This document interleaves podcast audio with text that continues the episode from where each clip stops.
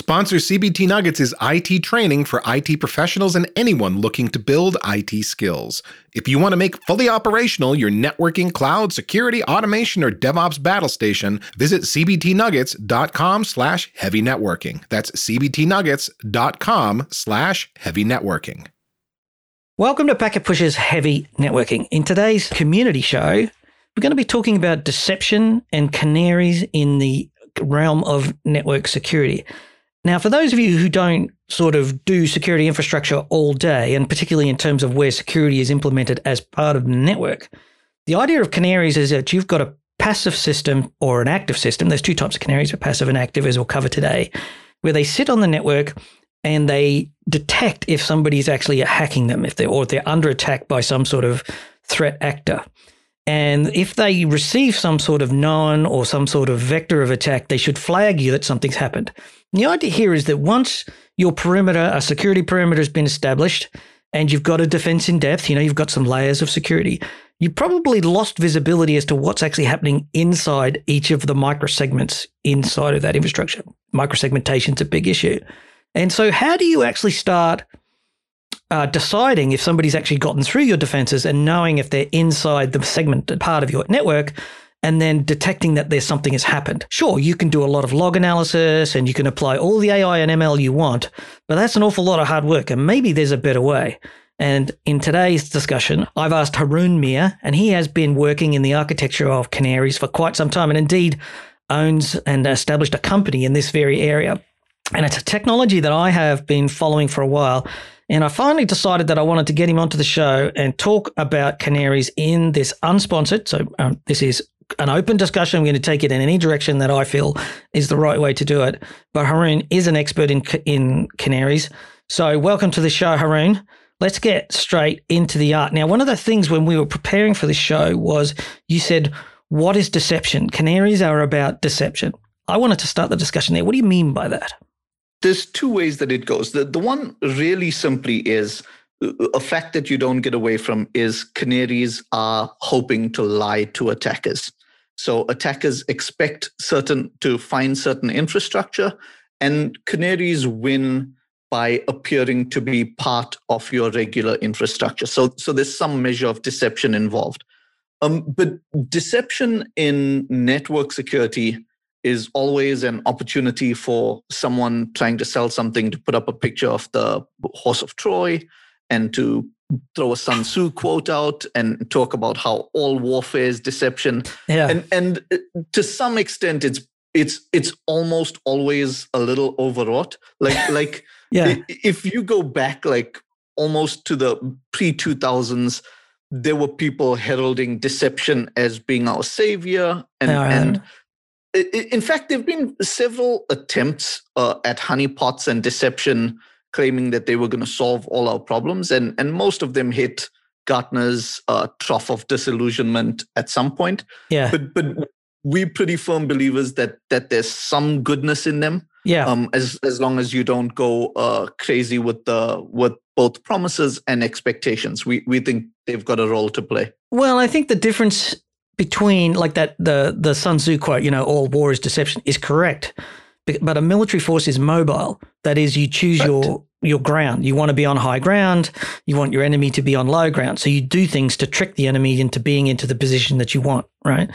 But with IT security, your defenses are static and right. they don't move. So there is no there's no concept that deception in that sense actually translates to the to the metaphor, I don't think yeah it's it's a super interesting topic to bring up because because literally like I, I gave a talk a little while back on on mistakes that we've been making as defenders when we talk about learning from offense um, so so everyone always says that you should learn to think like an attacker um, but but of course uh, it's about as useful as telling me you should think like a cook or think like a chef when I go into the kitchen. Yeah. And and just telling me to think like a chef's not going to make me not suck in the kitchen um, like I burn toast.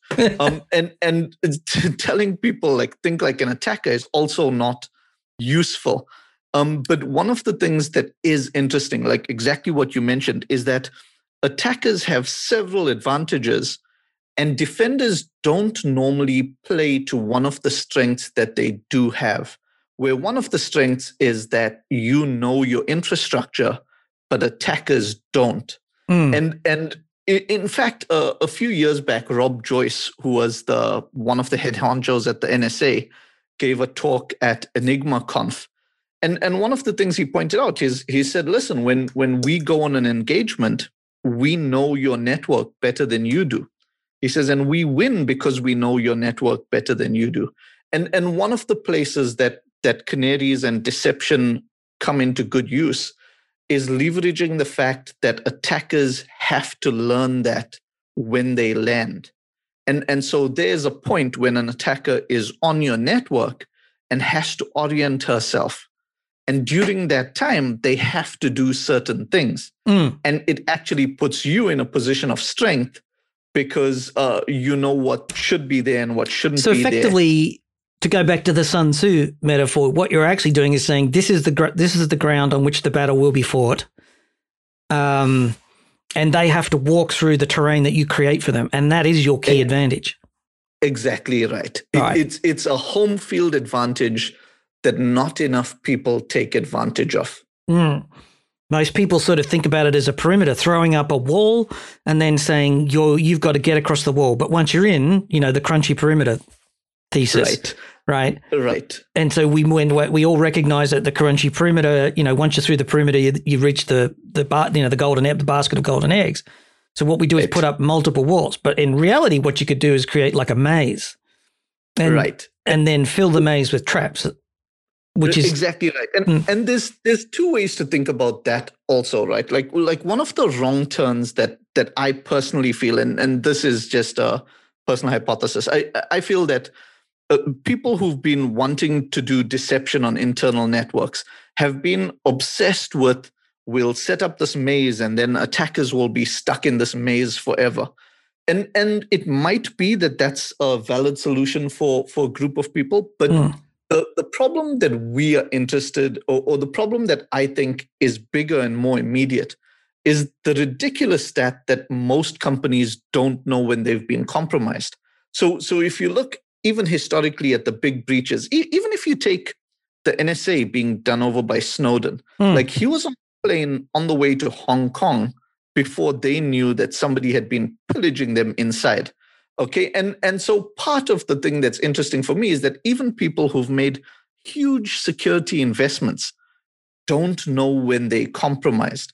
And and uh, one of the security folks at Slack had a really interesting saying where he says that that most of the time uh, any sufficiently advanced attacker is indistinguishable from your power users.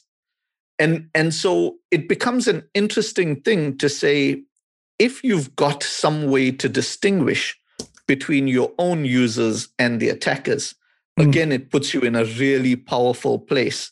And and we uh, uh, like i think deception should be used for that. Like so, like this thing so, so to extend the metaphor, what you're saying is the maze is the purpose of the maze is to create a detection area. So as people come through the maze, it's not to be to block them or prevent them from getting access. The purpose is there to detect that something's happened so that you can react. And it's it's certainly where I think it has the strongest role to play. Mm-hmm. I like that metaphor too about advan- any sufficiently advanced attacker is indistinguishable from a super user a power user in your system because that's actually true. yeah, for Have, sure. Ha- having been a power user most of the time and finding ways to get around uh, around the security defenses that I might have built. Yeah, so so I think that that goes to another interesting thing, which which is something that we don't like to talk about often. But one of the mistakes that infosec makes is is it talks about defending this utopian network where you don't have users who look a lot like attackers and, and where there aren't tons of attacks going on every day. So so you look at security products and and when they demo it in the lab, mm. it's great. Like, hey, someone launched an attack and you detected that attack. Mm-hmm. And and just a look at the headlines for the last 10 years will tell you that all of these megacorps that were paying full-time SOC people and paying security people didn't know when they were getting absolutely pillaged. And that's because once you take things to the real network, there's just a zillion uh, signals, right? You're looking for a needle in a nace, in a yeah, stack needles, of needles. Yeah. yeah, I don't think log analysis is all that useful. As somebody who's been working on log analysis for right. a couple of decades, it's it's you've got to know what you're looking for to right. to bring meaning out of the logs. I think. Yeah, I, I think so. And and you bump into one of those problems uh, where uh, Dan Geer famously said that uh, like uh, the the reason that infosec is so hard and and sometimes uh, people uh, like tritely say, "Hey, we've learned how to build bridges securely. Like, why can't we do this?" And and one of the problems, of course, is that for change you have sentient opponents right? Like when you build a bridge, Mother Nature doesn't now try to trick you by making a craftier wind. but but if you do yeah. a certain type of log analysis, it's it's not long before attackers figure out, oh, I just need to use your internal SSL and then you can't see me, or I just need to yeah. wrap my stuff inside of Samba or SMB and and then you don't see me. Um so so I think it, it is important to see if we can if we can find some way to so I want to yeah. I want to ask a question here. There's a, there is a so the idea of deception is that the attacker can't know that they're being detected or that they're being visualized, and there's a couple of different ways of doing it. One way is to build um, network taps and then send right. the data off. So capture the packets and store them, and then perhaps analyze them. Another way is to collect logs and then analyze right. the logs in near real time and come up. But I guess the question is let's talk about canaries and how canaries work. Let's move that discussion along to how they work. Sure. If I've got a canary, what is it? Is it a computer? Is it a VM? Is it a full-blooded right. operating system with a bunch of known attack surfaces enabled? And when when I attempt to RDP to it, does it suddenly go bing, bing, bing, bing, bing, RDP attack? You know? right. What is it? So, so possibly it could be all of those, right? Um, but but I'll talk about uh, the canaries that we've built, and and we've got open source versions of it also. So so it's not just uh, me being a shill. Mm. Um, our take on it was that look, it would be useful if we could put up a machine on your network. If we take it in its simplest sense, if I could put up a machine on your network that looked like a Windows box, um, that lived in your uh, network department that acted like a backup server with useful backup files. That would be useful because an attacker who landed on your network would have to go touch it. Mm. And and so the the thing that we went for um, in terms of what we were building was how can we make that in a way that it's quick to deploy and painless to deploy and and painless to maintain because if maintaining that infrastructure now meant that you needed to hire people to make like like people are tired of maintaining their real infrastructure. You can't now tell them to maintain fake infrastructure in order to to catch bad guys. You know and, it's it's a weird i'm just going to deviate a little bit. I don't want to yeah, disrupt sure. your flow but it, it's weird. We've spent a lot of time in the last 10 years focusing on reducing the complexity of products like simplifying the product to make it easy to sell. So the day zero right reducing, right. simplifying the features. And then we've gone to a lot of effort to reduce the deployment. And in fact, that was actually a mistake. The thing we should right. have always been optimizing for was the cost of operation or the simplicity yeah. of operation, because that's where the real pain comes in. Like, even if something yeah. is harder to buy, like it takes longer to buy it because it's complicated or whatever, that's okay because you only do that once. Once. And if yeah. you only deploy something once. So, yeah, minimizing the, the it's a it's a great point, and and I'll tell you, it, it leads it leads to an even uh, bigger rabbit hole, but but one that I'm actually hopeful for, Be, because exactly the the principal agent problem that causes that is that purchasing was pretty distinct from operations. So so the people doing the the big purchasing were making their decisions based on X, and the people who then had to maintain this over the next five years was seeing a different picture. And, and one of the big uh, changes uh, that, that have started to bubble through over the last few years is this concept of bottom up uh, products. So, so now people who install Slack or install Zoom mm. or hmm. install Git are the engineers at the company who said, This works for us today. we're going to swipe this credit card to get going. And and so I'm I'm hopeful that that that new mode of of buying tools and buying security actually does some good. But but yeah, the, the bottom up selling is a really interesting Silicon Valley uh, fashion. Not yeah. that Silicon Valley invented bottom up selling. That's what Avon does, right? right. Literally, the idea is is that you go to the end user and you say, "Here's a fine product," and have a taster, and right. it's consumer to consumer selling. And the bottom up selling is now very fashionable in Silicon Valley because, um, like all things Silicon Valley, it's about d- getting the most profit for the least amount of money.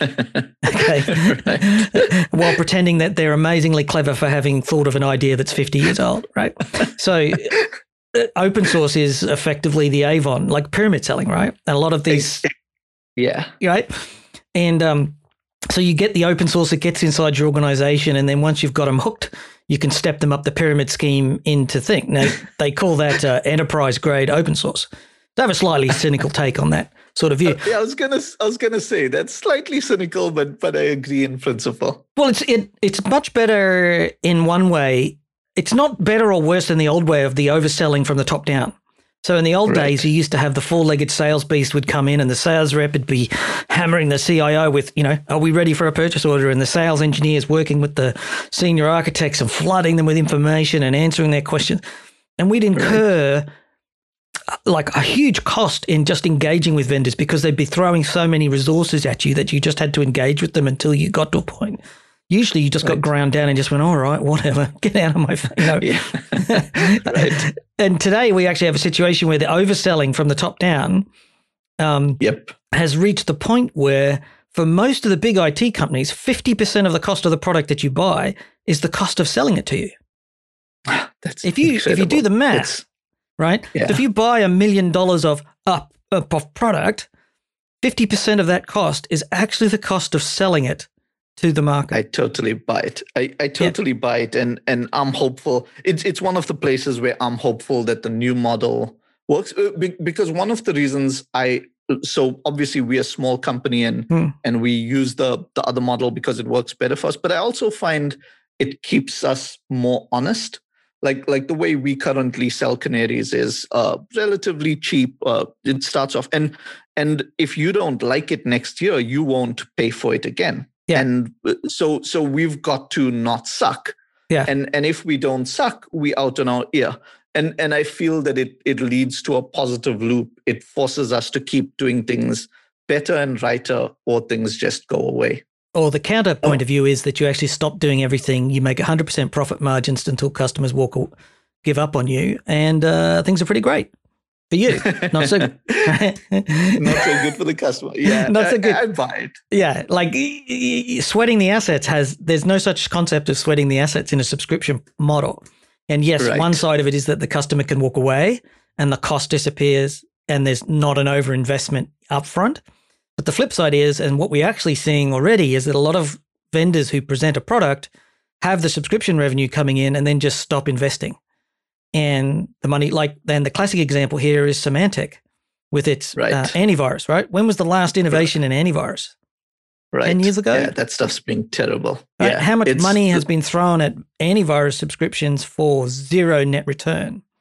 So, yeah, it's yeah, I, I totally buy that. Like, yeah. Uh, I, I think those, uh, like, I think those businesses have been have been terrible and have given security a bad name uh, for well, a bunch of they've given things. subscriptions a bad name, but nobody wants to mention you know that that because that was you know Symantec antivirus was uh, a SaaS product in a very real yeah, way. it was the original SaaS. It was the original yeah, SaaS. No, I totally so. buy it. anyway, yeah. just to take two sides of that debate, like yeah, you know, there, no, there, totally. It's not totally all. It's not all win-win for customers. There is a win.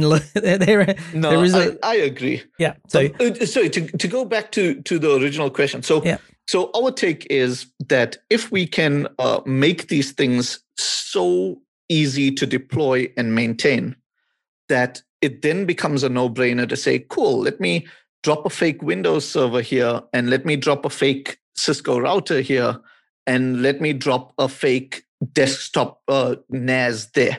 Right. And, and your original question was, is it hardware? Is it VMs?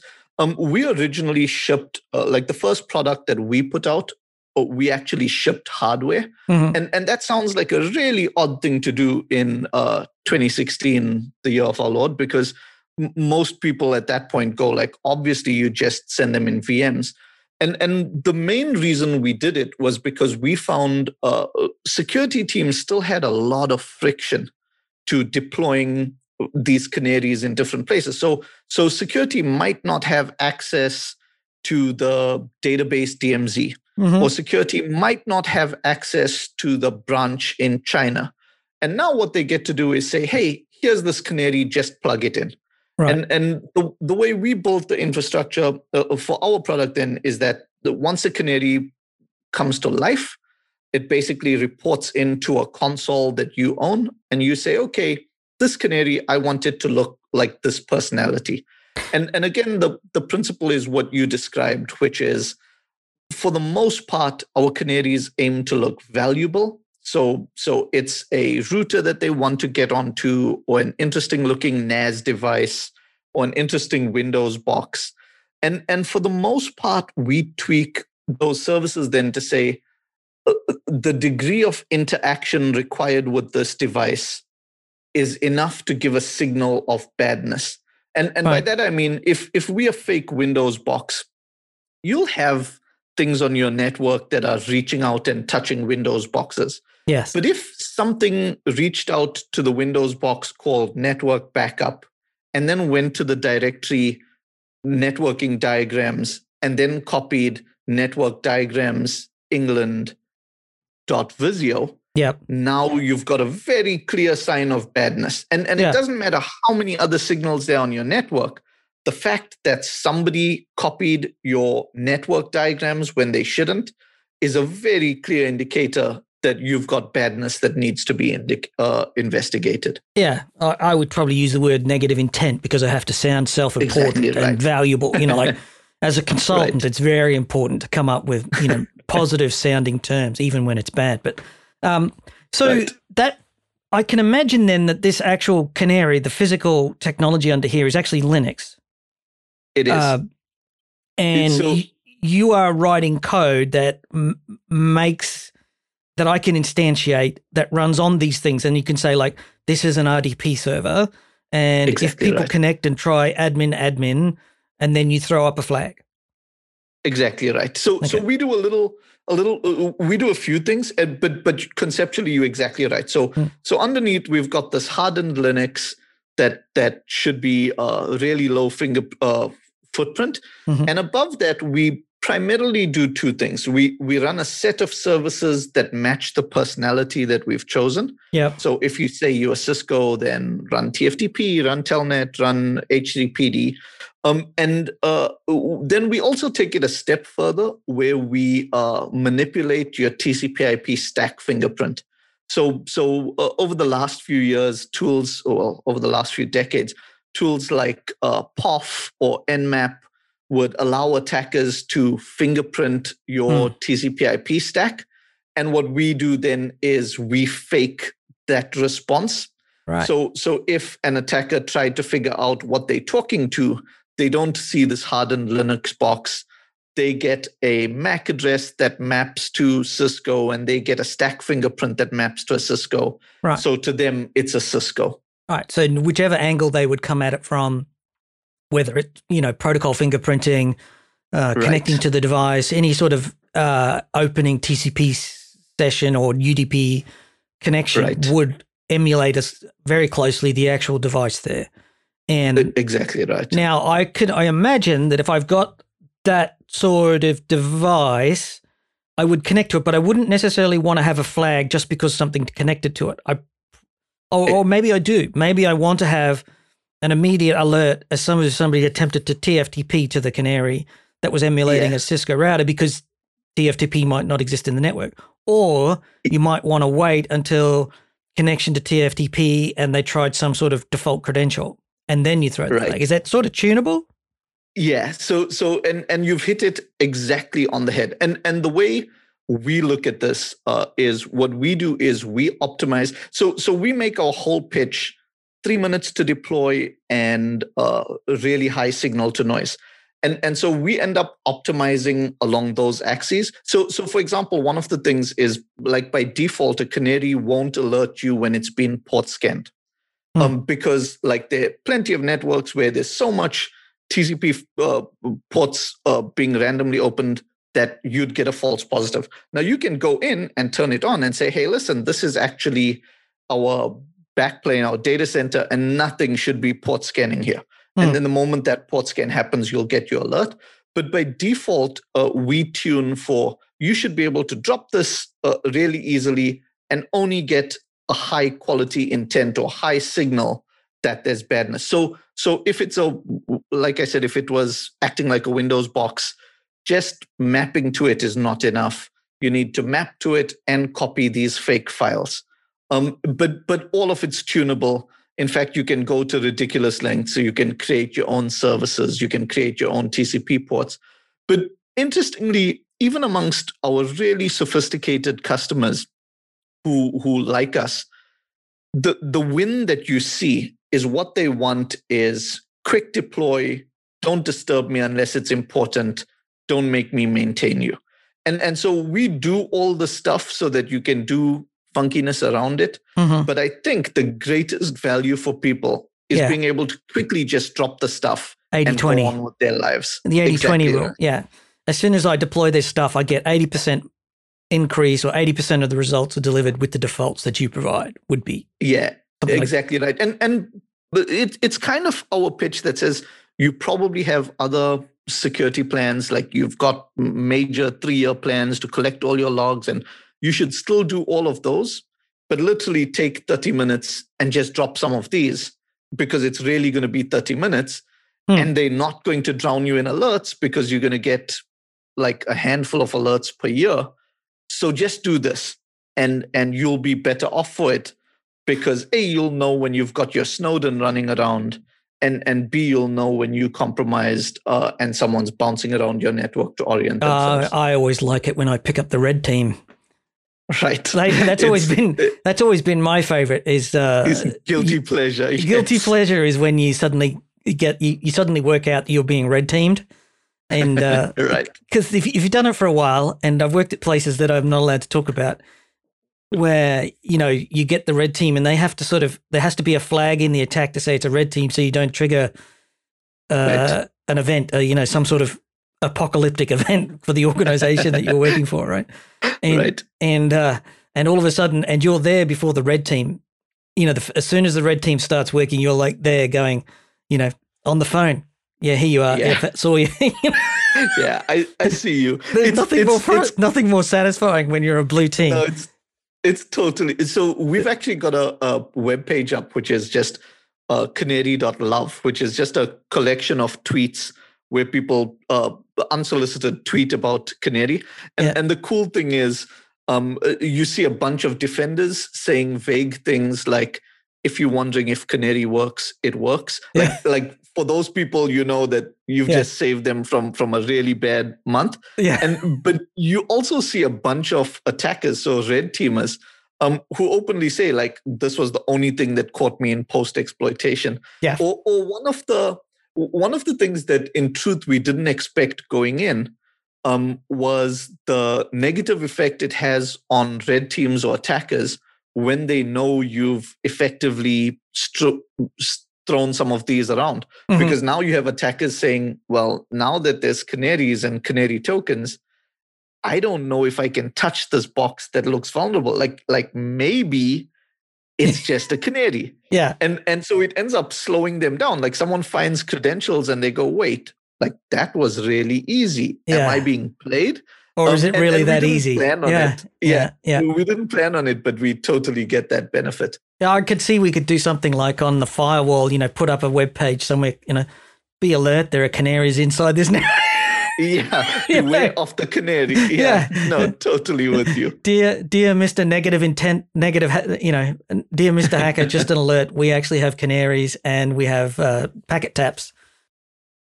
We paused the podcast discussion today so that I can train you Yeah, no, I'm I'm actually not going to train you right now. What I am going to do is talk about heavy networking sponsor CBT Nuggets, and they will train you.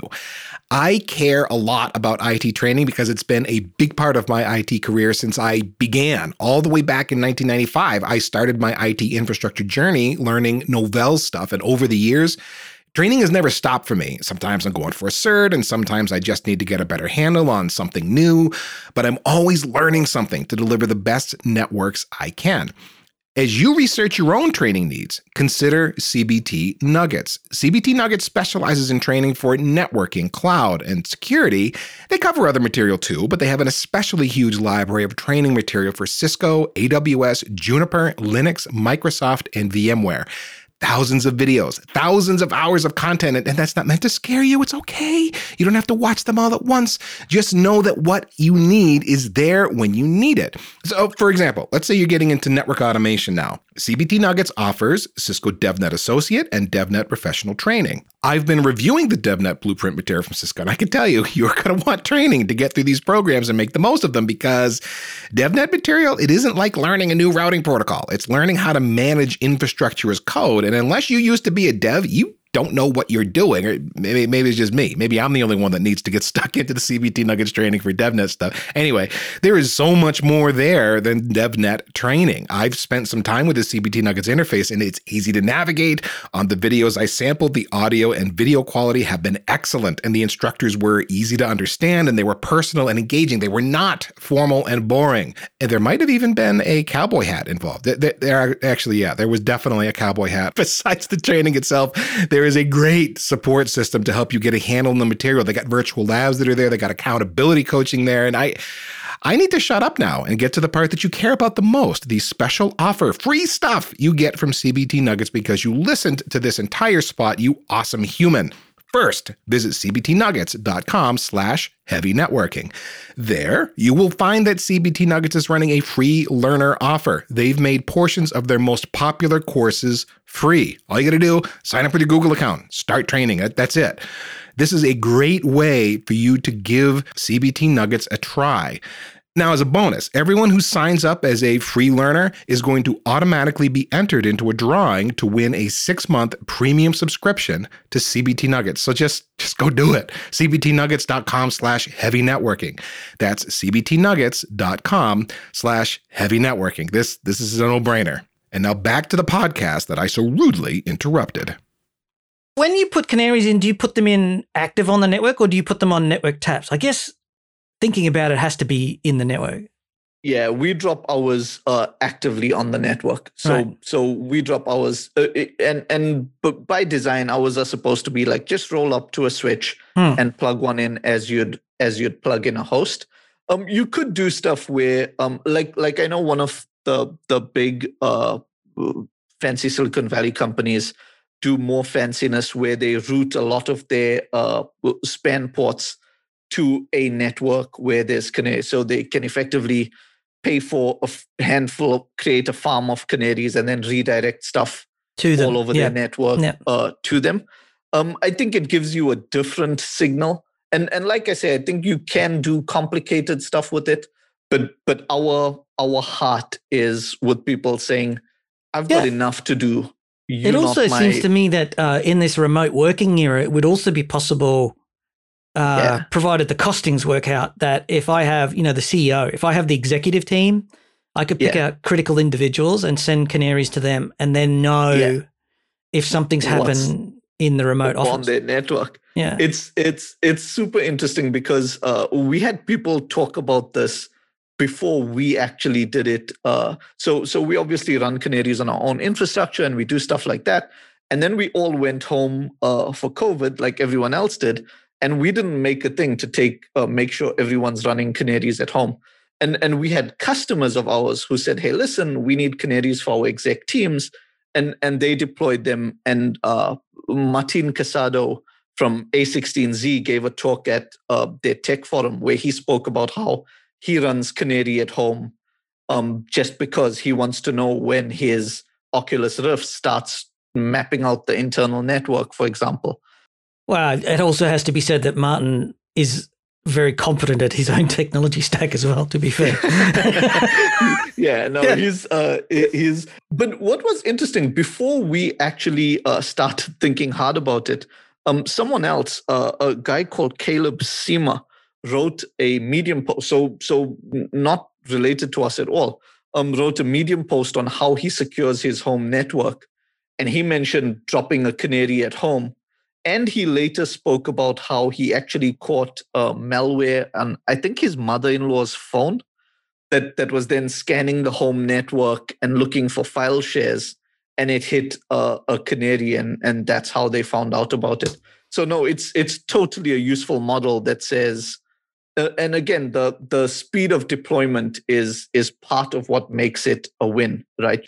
Now, this doesn't replace any of your existing security infrastructure. Like if you're running firewalls, application firewalls, or uh, application firewalls with threat detection and prevention capabilities and hooked up to threat feeds, whether you're yep. running a DNS firewall or whether you're sending your traffic out to you know companies to do the deep inspection, the URL logging content, all that stuff exists.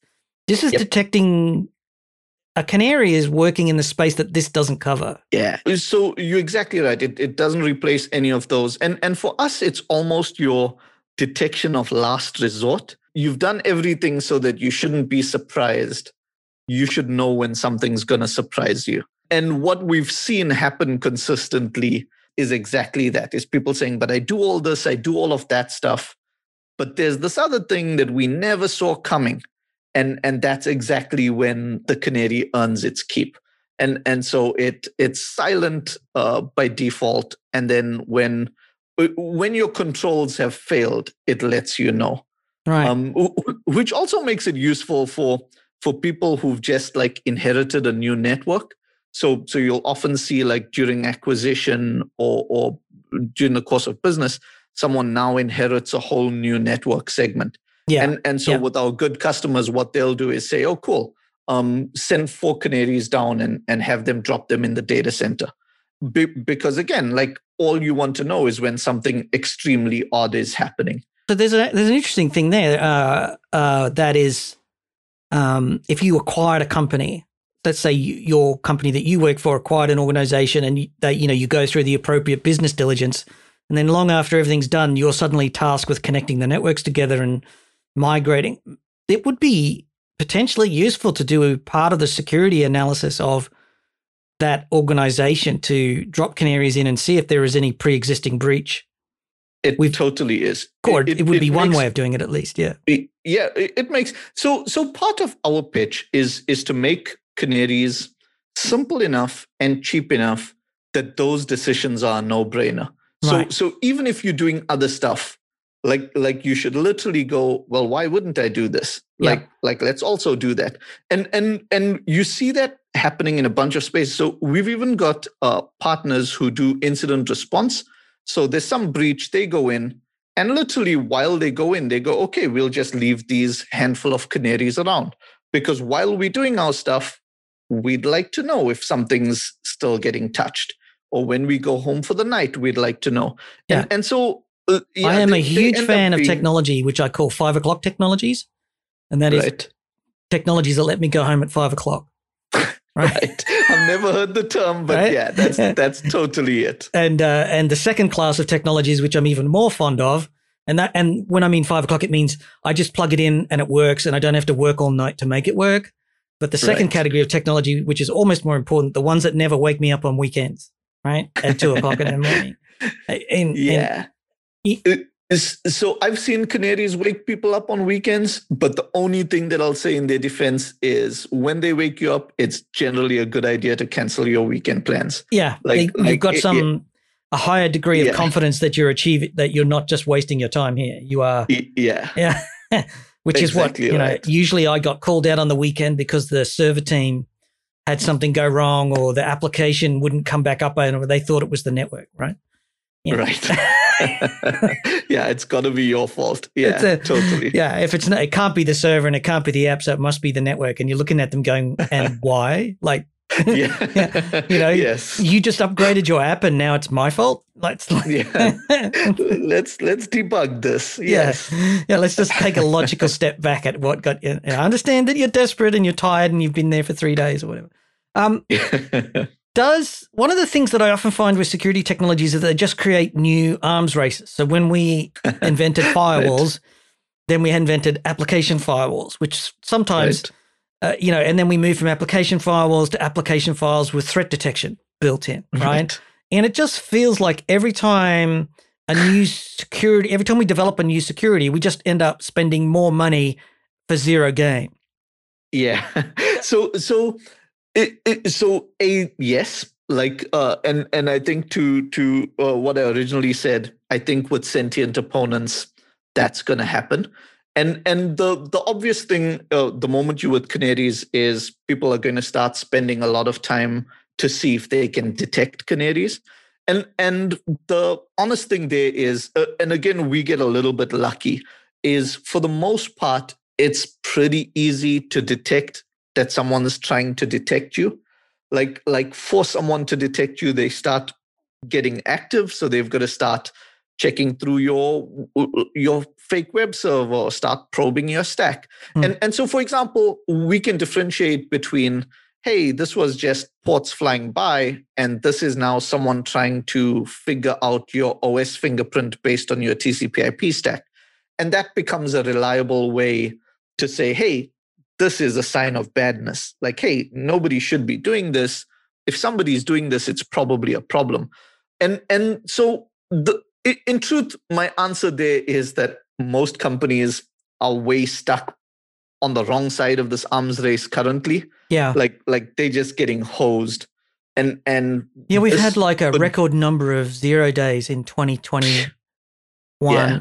already. Like yeah, as many zero insane. days as appeared in 2020 have appeared in 2021 or some some ridiculous number. Yeah, it's insane. And I'm subscribed to a number of newsletters where they basically talk about breaches and I don't even read right. them anymore because it's it's like 8 to 10 a week and each yeah. one is 20 to a billion people and uh, some ridiculous number and it's like you yeah. know and it's it's it really it, is undermining the whole credibility of like I know that your opinion of the security industry somewhat parallels mine is that most of them are a bunch of 12 year olds sort of sniggering like really intelligent and smart 12 year olds who sort of right. go like you know do this amazing way of and creative breach of an organization or finding a zero day or hacking their way through the code to find it and then release it like a 12 year old, like, I see all your cameras. you know, it's like, oh my God, you yeah. know? yeah, it's no, it's it's exactly right. But but I, I think there's there's a few uh, m- even more interesting things underneath there. Mm-hmm. And uh, the one is the the zero day question, which look, for years, people have been pointing out that you don't even need zero day to compromise most organizations. Yeah. and sure. and it's a thing that most organizations like in the way organizational uh, hierarchies break down, I think we've gotten to the point where the people who pay the bills actually don't know how vulnerable they are. Like like I'm talking about 10 or 12 years ago I did this talk where I said I bet most companies who pay more than a million dollars uh, for security and and this is like any reasonable sized org. I, I bet the board doesn't know. If, like if you told, hey, do you know that you are zero exploits away from the worst day of your life? Uh huh. And the dirty little secret here is that they don't care and they still don't care. Look at what happened with SolarWinds, right? You realize yeah. that SolarWinds share price is now up 10%? Yeah, yeah. The the share price correlation to to breaches is a whole interesting topic. Just, but, but just I, they I actually made you, more money from the breach because from the publicity. No, people signed up for the maintenance. People right, who weren't under maintenance actually went and paid SolarWinds to fix their faulty yeah. product. Yeah, like, as is tradition in enterprise IT. I bought this product. It's faulty. Oh, let me pay more money to make it. Pay you more to fix the faulty yeah. product you sold me. It's it's a bonkers uh, sometimes. I just no. That I think the perverse incentives there are, are insane. But but I think this question that says like like hey, you've got a security team now and you've got a patching policy and you're paying for software. Like surely we should be better off than one attacker can give you the worst day of your life.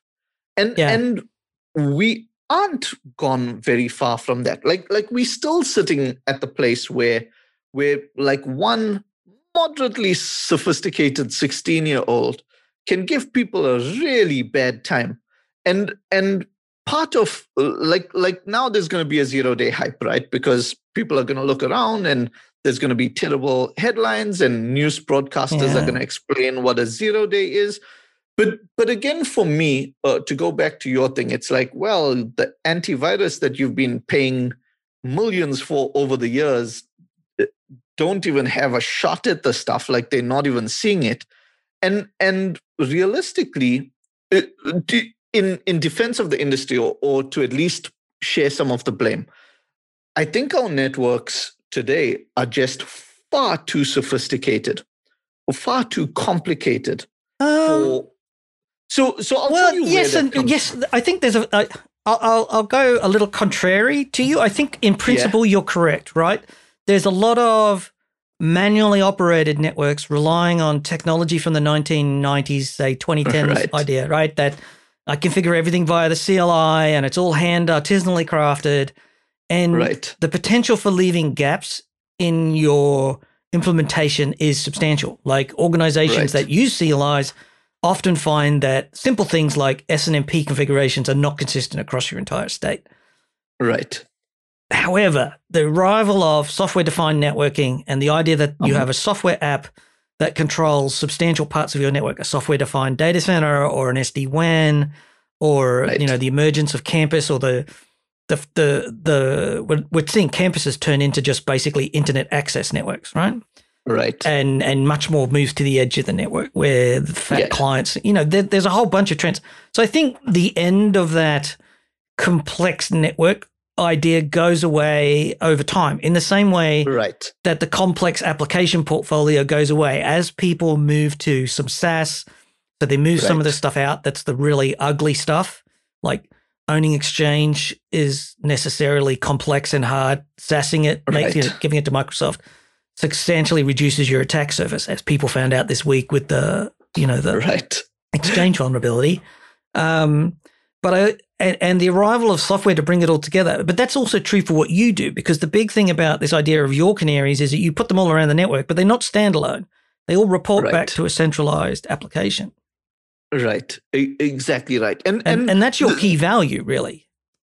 It, it absolutely is. Yeah. it's it's a thing that says hey you you drop them drop them in and know. Like like our key thing is just right now chances are you don't know and you probably you probably want to.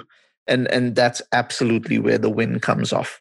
And and in terms of uh, uh, network complexity so just just to uh, wrap that I, i'm with you. Like Yeah. like i think we have simplifying technologies now that down the line are going to help. But i think there's a hang of a long tail of organizations that are so far off in terms of network segmentation or network Mm. planning that that that they totally unprepared for um in in part like a deeper problem like like actually what's happened is like software has eaten the world and there are microprocessors in everything Yeah. and so these people who who didn't have segmented networks before now have a monitor that's actually a 486 computer and a microphone that's a computer with two gigs of RAM.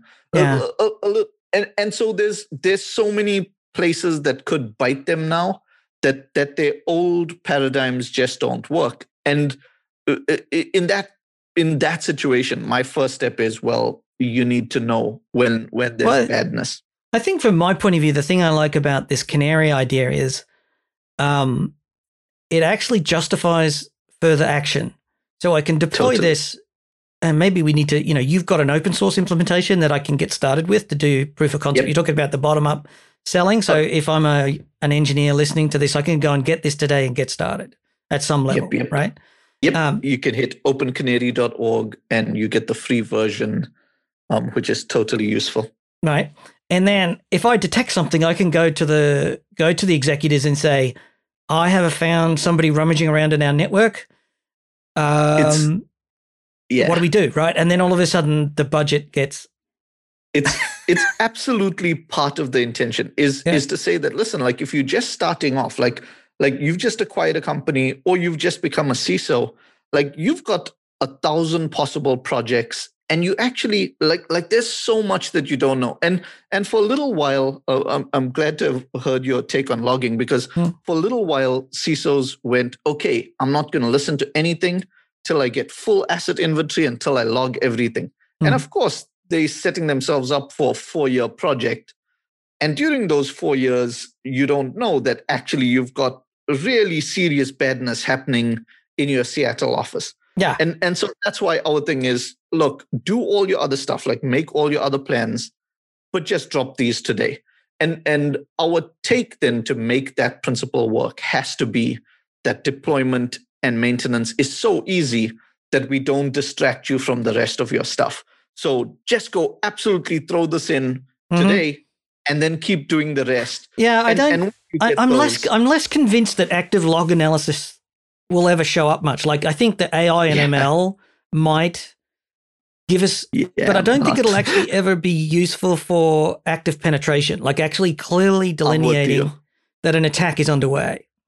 I'm I'm with you, and Right. and at this point, there's there's enough uh, empirical evidence. Like like a few people went down those roads and then came back with, well, we didn't Hmm. completely waste our money because we still have X, but nobody came out of it um, that I know of going, yep, this was absolutely the way. I've seen so many companies nearly bankrupt themselves with Splunk implementations trying to capture it. Like, right. because Splunk is not at all this tool, and yet everybody wants to use it because they've got it for something else and they want to use it again.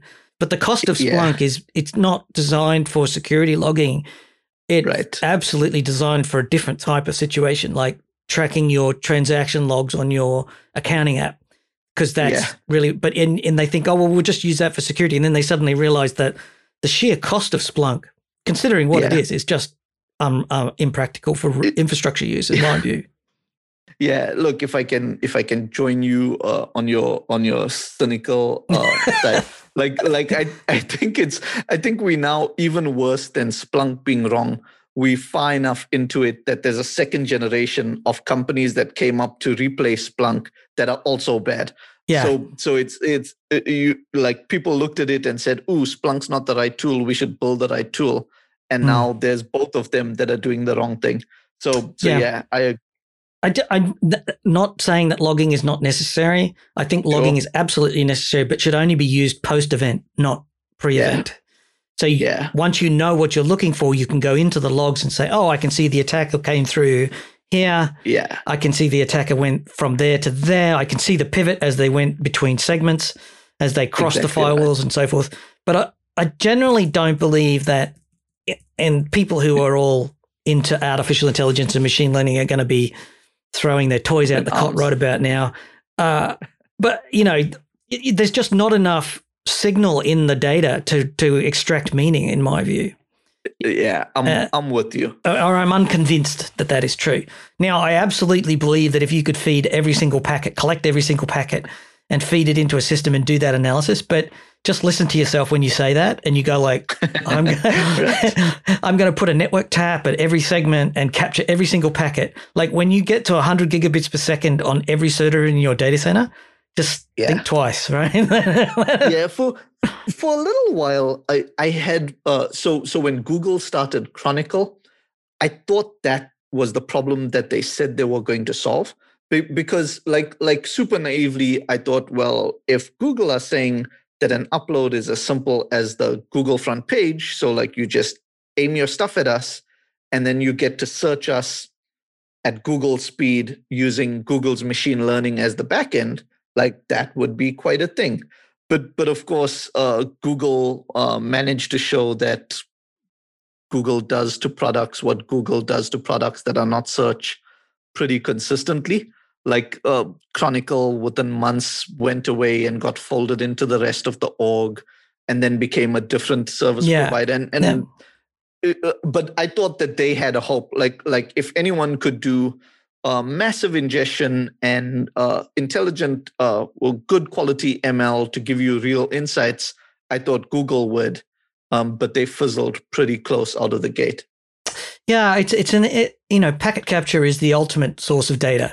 The challenge with packet Right. capture is that it's the nuclear option because Right. you can just get lost chasing your tail in packet capture. And I'm a big fan of you know network taps and visibility networks that allow you to point taps towards you know systems for capturing capturing and storing packets and you know we've had the companies like Viavi and and all of the network visibility companies like Big Switch with it's now at Arista Right. you know building these networks and being able to move taps and collect and filter data that you send to your packet capture engines and that sort of stuff but I mean, that's that to me is what ha- that's your forensics. That's what happens after Yeah. the murder has been committed. That's not right. that's not pre-crime. yeah, yeah. Right. Actionable insights there are Yeah. are the killer. No, totally with you. Well, fair enough. Well, Haroon, this has been cool fun. I really enjoyed talking to you today. Um, and we've had a pretty robust discussion going backwards and forwards. Um, I think we share some stuff about uh, the state of the security industry, and on the other hand, but I am sort of of this idea that canaries is kind of an idea, and and this is an unsponsored show, but Haroon is the founder of a company. So, Haroon, why don't you tell us a little bit about the company that you work for? Um, sure. So, um, it, has been fun. Uh, it's been fun on. Um, and so we are Canary.tools, which is a strange TLD. Um, if you hit the page, uh, you should see uh, access to us. You should see videos. You can generate quotes. And other than that, uh, we are on Twitter as at Thinkst Canary.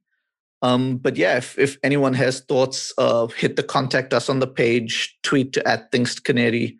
We'd love to chat to people. Now, what I will also do is get Haroon to give me the links to his open source version, so where you can go and download the tools yourself and find out more. And you can find those on packetpushers.net, which is our website that supports this podcast. And go and test them. And maybe you want to try out the free versions, or maybe you want to go and have a look at the the demo versions that Thinkst provides to you. Thanks to uh, Haroon for giving up his time today. And again, this was unsponsored. Uh, this is actually my genuine opinion. I'm actually quite interested by this technology, and I'd love to hear what you think. If you've got this technology or you uh, get into it, maybe you want to join us on our Slack channel. We have a Slack channel where like minded network engineers communicate with each other and share ideas. Uh, just head on over to packetpushers.net slash Slack and you can get a sign up and then join in the discussion there. And as always, you can visit our website for over a thousand other episodes. Actually, it's more like 1600, I think, by now. But anyway, we've got lots of other shows. Uh, this is just one. This is heavy networking. We have others. If you've liked the show, please tweet about it. Follow us on LinkedIn. I see share a post on LinkedIn to tell people about it. Would really help us out. And of course, in your podcatcher, if you could say like, that helps other people to just find us and share more. And as always, last but never ever least, remember that too much networking would never be enough.